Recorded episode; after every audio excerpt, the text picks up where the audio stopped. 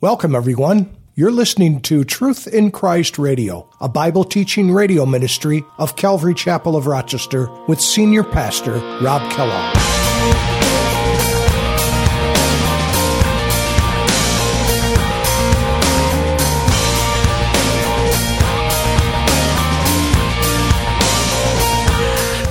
So he goes on in verse 11. He says, You are worthy, O Lord, to receive glory and honor and power, for you created all things. Again, the word worthy is, is axios. It means deserving. You are due this, Lord. You are worthy to receive glory. And again, that's doxa. That means to be praised. You deserve honor. It means a value and esteem of someone who's precious. And you deserve power. This is the word dynamis, where we get our word dynamite can I say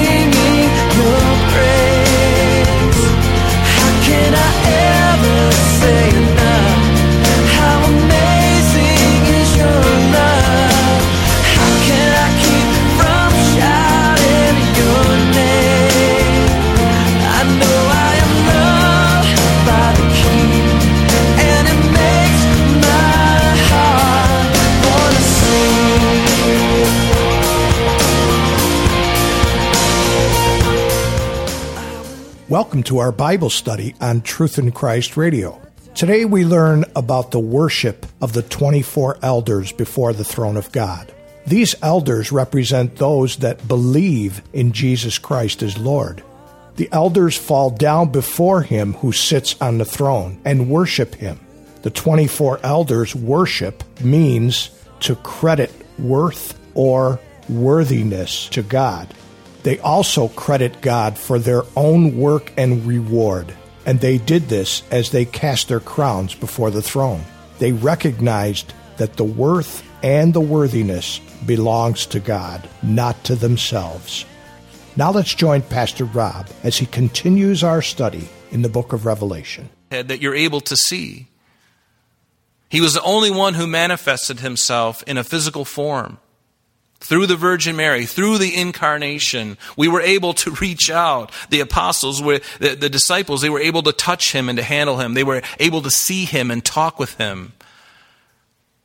Until he was crucified and resurrected, until he ascended, he was very physical. And do you know right now there is a physical man in heaven in his glorified body from his resurrection? His resurrection body, the same body, folks, that you and I are going to receive. Are you looking forward to that?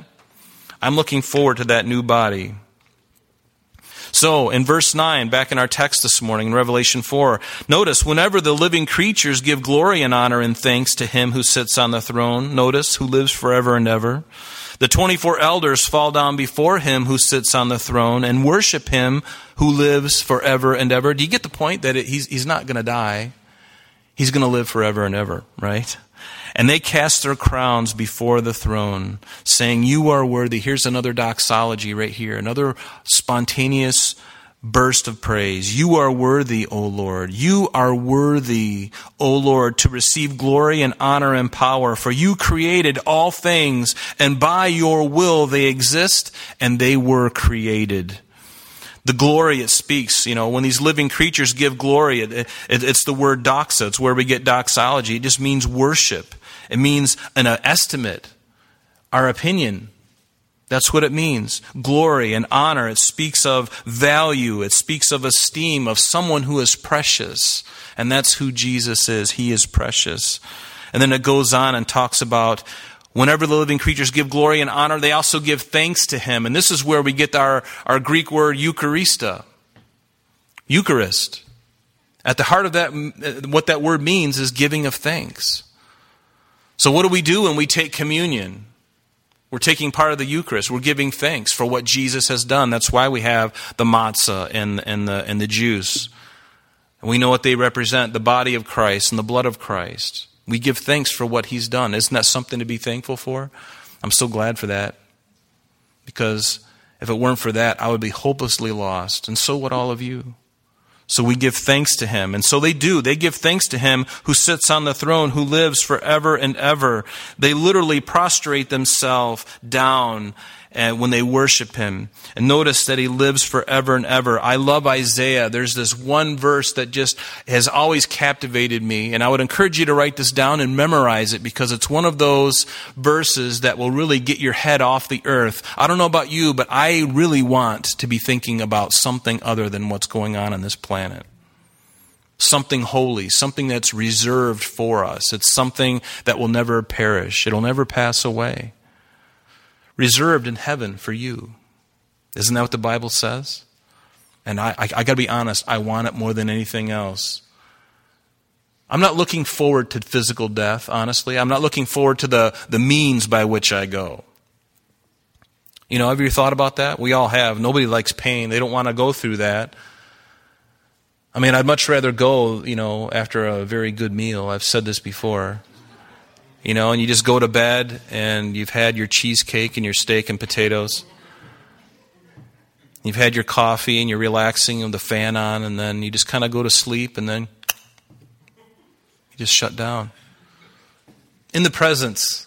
That's kind of the way I hope I go. I hope it's not messy and drawn out and painful but uh, the Lord knows, doesn't He? But notice what it says in Isaiah. Write this down and memorize this verse because it is, if you think about it, it'll really encourage you. It says, For thus says the high and lofty one. So God here is speaking in the first person. For thus says the high and lofty one. Man, does that just blow you away? Just, I mean, the fact that he speaks of this of himself, he's not, he doesn't have an ego trip. Do you understand that? It's not like you and I when we boast because we're nothing. But he boasts and he's accurate. He's the only one who can say, I am the high and lofty one. And he's not even bragging. It's not even self-centered. It's not even egotistical. Do, do you see it? Can you, can you feel it? Do you get me? I love that. Love that. Relish in that. He says, Thus says the high and lofty one who inhabits what? Eternity. Whose name is holy. I dwell in the high and holy place with him who has a contrite and a humble spirit to revive the spirit of the humble and to revive the heart of the contrite ones. Wow. Thus says the high and lofty one who inhabits eternity. He has always existed. He will never ever cease to exist. He's always been. Before, in the beginning, God created the heavens and the earth. He was. He was there for eons. In fact, He was always there. Does that make your mind just kind of pop like a kernel of popcorn? It does me when you think about it. But let it begin, let it happen because folks, that's where our worship really begins. And then we join with these heavenly creatures. We join with these elders and these angels and these four living creatures. And one day we're going to stand before him and we're going to see this scene and we are going to worship him and our jaws are going to hit the ground. We're going to have a whole new body that's going to, we're not going to be tired and we're going to see it. We're going to feel the reality of who he is and there's going to be no restraint whatsoever. There's going to be tears of joy. Can you imagine? But there's no one like him, right? What does it say in Isaiah 44? It says, Thus says the Lord. Here again, God speaking the first person, the King of Israel, he says, and his Redeemer. Who is his Redeemer? Who is it? It's Jesus, right? Thus says the Lord, the King of Israel, and his Redeemer, the Lord of hosts I am the first and the last. Besides me, there is no God. And who can proclaim as I do? Then let him declare it and set, in, set it in order for me, since I appointed the ancient people.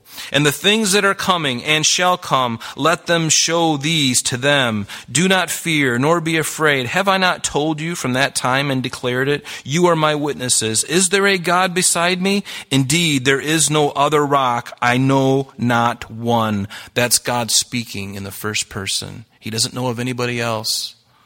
He alone is the uncreated one. Let your heart be taken away with that. We're going to see him, folks, face to face. In Isaiah 45, beginning in verse 5, it says, I am the Lord, God says, and there is no other. There is no God besides me. I will gird you, though you have not known me. And here he's speaking to Cyrus in the context, that they may know from the rising of the sun unto its setting that there is none besides me. I am the Lord, and there is no other. In Isaiah 45, verse 18, what does it says? For thus says the Lord, who created the heavens, who is God, who formed the earth, and he made it. He is who has established it, who did not not create it in vain, who formed it to be inhabited. I am the Lord and there is no other. Isaiah 45, 22. What does he say? Look to me and be saved, all you ends of the earth, for I am God and there is no other. Wow. Isn't that just praiseworthy? Doesn't that make you just want to get out the electric guitar?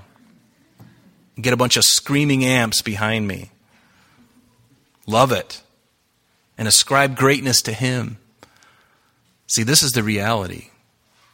And right now we have this veil, you know, but soon we'll see Him face to face.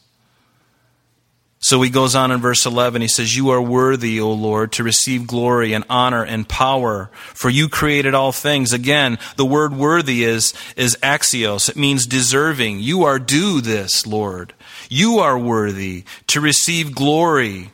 And again, that's doxa. That means to be praised. You deserve honor. It means a value and esteem of someone who's precious. And you deserve power. This is the word dynamis, where we get our word dynamite. You, you are all powerful. In fact, it's inherent power. All power, right? What it, what does it say in Romans 13? The powers that be are ordered by God. That means that everything, all power belongs to Him, and He lends it out to whom He wills. And boy, there's going to be some accounting for these people, individuals who have received power. They will stand before God and give an account for what He has given them. And some are going to do well, but many are going to be not doing so well and yet God allows it. That's the mystery. But He has inherent power. It all comes from Him. There's no one else who has power outside of Him. It all comes from Him. Isn't that amazing to think that if He, if he chose to, He could stop evil right now in its tracks? He already did it on the cross. Now He's allowing it to, to, to mete itself out and for man to have his day. But there's coming a time, we know that that day is coming. There is going to be an accounting, there is going to be a judgment. And this is what we warn people of. In love, right? We don't do it by yelling at them. We don't get it by standing on the corners and yelling at them and calling them names. And there are churches who do that, and they're wrong. You don't yell at people, you tell them the truth in love. You know, faithful are the wounds of a friend. Isn't it wonderful when you have a really, a, a, good friend can tell you the hard stuff. A real friend can give you the business privately, one on one, and it breaks your heart. And you might even be mad, but you got a friend. A friend won't lie to you. A friend wants the, the better for you. He wants the best for you. And God is even more so than a friend. He's close, he sticks closer to, than a brother, the Bible says, right? He's more than a friend to us. He knows us so intimately. He's like, I know what's best for you. Will you just let go? Will you let go? You've been trying to figure your whole life out from the very beginning and you've made a mess of things, but I love you and I'm, I'm here to redeem you. Will you accept him? You must accept him. You must. It's not even an option. Hopefully, everyone in this room and everyone online, hopefully, every one of them, all, all, of all of us, has received him and if you haven't, you must. Because he loves, because he's, he loves you. Everybody wants to go to heaven, but not everyone's willing to yield their own will to God, to Jesus Christ. And what did he, what did he say in Isaiah? I rattled off a number of scriptures. There's none beside him. He's the only one that you're going to face. See, God is not like a man you know, um, he's not like a man, and yet man often will try to bring God down to his level. See, God is, he is worthy, he is holy, and he, he, he is separate from sinners. He's separate from his creation. There's no doubt who is being spoken of here. In John chapter 1, it says, In the beginning was the Word. We know this is the Logos. Jesus Christ. In the beginning, you could substitute Jesus' name in there, and let me just read it to you. In the beginning was Jesus, and Jesus was with God, and Jesus was God. He was in the beginning with God. All things were made through him, and without him, Nothing was made that was made. In the beginning, God was there, and very clearly the scriptures show that He existed before creation, before the heavens and the earth, before all things were created. He was already there. What does it say in Ephesians 3, verse 8? Uh, Paul says to, the, to them, to the Ephesians, To me, who am less than the least of all the saints, this grace was given, that I might preach among the Gentiles the unsearchable riches of Christ, and to make all see what is the fellowship of the mystery, which from from the beginning of the ages has been hidden in God who created all things through Jesus Christ. Colossians chapter 1 verse 13. He, Jesus has delivered us from the power of darkness and conveyed us into the kingdom of the Son of His love, in whom we have redemption through His blood, the forgiveness of sins. Notice, He is the image of the invisible God, the firstborn over all creation. For by Him all things were created that are in heaven and that are in the earth, visible and invisible, whether they are thrones, dominions, principalities, or powers, all things were created through Him and for Him.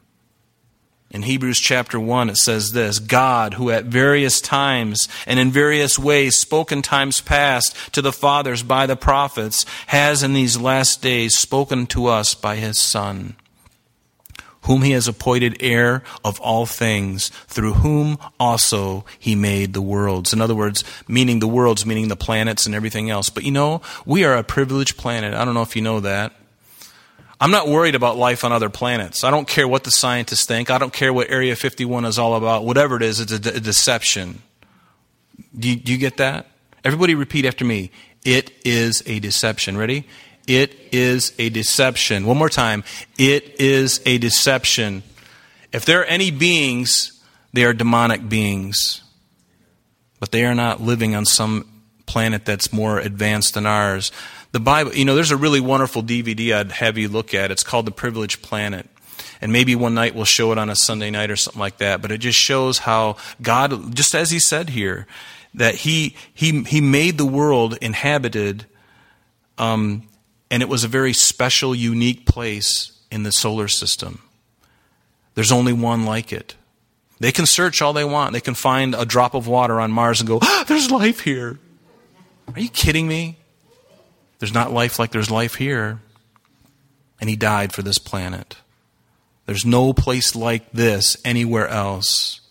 You can bet on it because if there was, God would have told you about it. And if there is, then they have to have free will too. And then he had to die for them as well. And he only died once, the Bible says.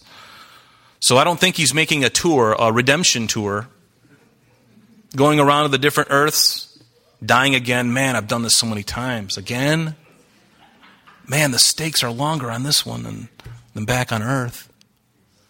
No, he died once, and we are it, folks. And if that sounds egotistical, so be it. I don't care. I don't care what the scientists think. Smarter than I am, that's fine. Don't care. Do you? Are you going to allow somebody with a PhD to bamboozle you by, by their knowledge? That's something that goes in direct contradiction to the Word of God? No, they need to submit to this. They need to obey this. There's more truth to this than them standing before you. They need to submit to God. And hopefully they will. But notice that God created all things. Notice that He created. He created. And he, he is not, he did not use evolution in this process. There's a big difference between evolution and creation. Some, some Christians like to try what they, uh, they believe in a theistic evolution, which means that they believe that God started or directed the evolutionary process. They like to think, well, and they try to marry uh, man's wisdom with what God says. God says He created everything in, in, in, in six days, six successive days, 24 hour periods. That's hard for some people to, to take. It doesn't bother me. So the really smart people tend to think, well, why, why, can't we just marry these two ideas together and say, well, God created evolution, and then he, he, he created the process of evolution. That feels good to me. That feels good to me. It's nonsense. Because if God needed evolution to create, then he's not worth worshiping. He either said what he meant and did what he said he did, or he didn't. Is he able to speak something out of nothing? I think he is. So those who think otherwise, they can think what they want. They are wrong. And I'm not afraid to tell somebody who's very smart, smarter than I am. I'm not that smart. I'm willing to tell them, I'm sorry, but you're wrong. I love you, but I'm telling you, you are wrong. And I don't care if they have PhDs at Harvard or Oxford or Yale or Stanford University. Anyone who believes or feels that God didn't create something from nothing is wrong. They're wrong. Don't be afraid to say it. In our culture, oh, that'll hurt my esteem. Hey, forget about it. You worship Jesus Christ. He will never turn you away. He'll be right there. If he used pro- evolution as a process to bring about all living things, then he proves that he is not who he says he is. And then what are we doing here then? He is able to speak and something come into existence. If you read the first chapter of Genesis, that's exactly what happens. He spoke and there was. He created something out of nothing. He created something, many things out of nothing. When there wasn't something there, He created it. What does it say in Genesis 1 1? In the beginning, God created the heavens and the earth. In Psalm 33 verse 6, by the word of the Lord the heavens were made and all the host of them by the breath of His mouth. Psalm 90 verse 2, a psalm of Moses. He says, Before the mountains were brought forth, or ever you had formed the earth and the world, even from everlasting to everlasting, you are God. In Psalm 148 it says, Praise him, you heavens of heavens, and you waters above the heavens. Let them praise the name of the Lord, for he cr- commanded and they were created. In Isaiah 45 verse 18, what does it say? For thus says the Lord God who created the heavens, who is God, who formed the earth and made it. He established it, who did not create it in vain. He formed it to be inhabited. Hmm. Is it any mystery that they can't find any other inhabited planets with all of our fancy gizmos? Because there are none. We live on a privileged planet. In Isaiah 65, verse 17, speaking of the coming heavens, new heavens and a new earth that are coming, yet future. What does God say in the first person? He says, For behold, I create new heavens and a new earth, and the former shall not be remembered or come to mind. In Hebrews 11 verse 3 is one of my favorite verses. By faith we understand that the worlds were framed by the word of God, so that the things which are seen were not made of things which are visible, which substantiates the idea that he created something from nothing. I don't have a problem with that. So when these, when these four living creatures, they're saying, you are worthy, of honor and praise and glory and power because you created and by your will they were done. It was God's will and it was good. It was very good. What does it say in Genesis chapter 1 verse 31? After God had created all things, what does it say? In fact, each successive thing, day 1, God looked at it and he says, it is good. Day 2, he created, it was good. Day 3, what he created, it was good. And finally, he creates man and then afterwards, he creates, he creates the environment for man and then places man in it. That makes sense, doesn't it? How can you create man and then just have him hang out in space waiting for a planet to inhabit? No, he created all things, all the food source, the water, everything was there. And then he goes, now I'm going to do something really awesome. This is the capstone of my creation, man who I want to have fellowship with. Right? But then God saw everything that he had made, Genesis 1:31, and indeed it says it was very good. So the evening and the morning were the sixth day. Because he created it, it was his will. What does it say in Psalm 115, verse 3? But God is in heaven and he does whatever he pleases. It is His will. Psalm 135 verse 5, For I know that the Lord is great and our Lord is above all gods. Whatever the Lord pleases, He does in heaven and in earth, in the seas and in the deep places. Tell me who made this comment. I'm going to read it to you. Tell me if you know. And this is just a fun thing, but tell me if you know who said this. I bless the Most High and praised and honored him who lives forever. For his dominion is an everlasting dominion, and his kingdom is from generation to generation. All the inhabitants of the earth are reputed as nothing. He does according to his will in the army of heaven and among the inhabitants of the earth. No one can restrain his hand or say to him, What have you done? Who said it? Nebuchadnezzar. That's it. I'm sorry, that's all the time we have for today, but please join us next time as Pastor Rob continues our journey through the book of Revelation. Calvary Chapel of Rochester is located at 2503 Browncroft Boulevard, Rochester, New York 14625. You can reach us at our church office between 9 a.m. and 4 p.m. Monday through Friday at area code 585 586 3140. If you would like to have an audio CD of today's message mailed to you in its unedited form, simply mention today's date when contacting our church office. You can also contact us via the web by logging on to www.calvaryrochester.com. There you will be able to access a number of useful things, such as information concerning our beliefs, our ministries, contact information, our location, service times, and much more. You can also download or listen to the radio and sanctuary messages free of charge from the teachings link at the top of the page. To listen to Calvary Chapel of Rochester sanctuary messages or Truth in Christ radio on your mobile device, just subscribe to both through Google Play and Apple Podcast.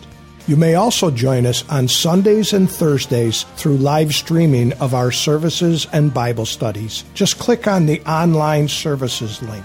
We're so glad that you could join us today. And if there is any way that we can bless you in your walk with Jesus Christ, please don't hesitate to call our church office. Remember, Jesus said, I am the way, the truth, and the life. And for this cause I have come into the world, that I should bear witness unto the truth. Everyone who is of the truth hears my voice. May God bless you in abundance today as you walk with Him. And until next time, this has been Truth in Christ.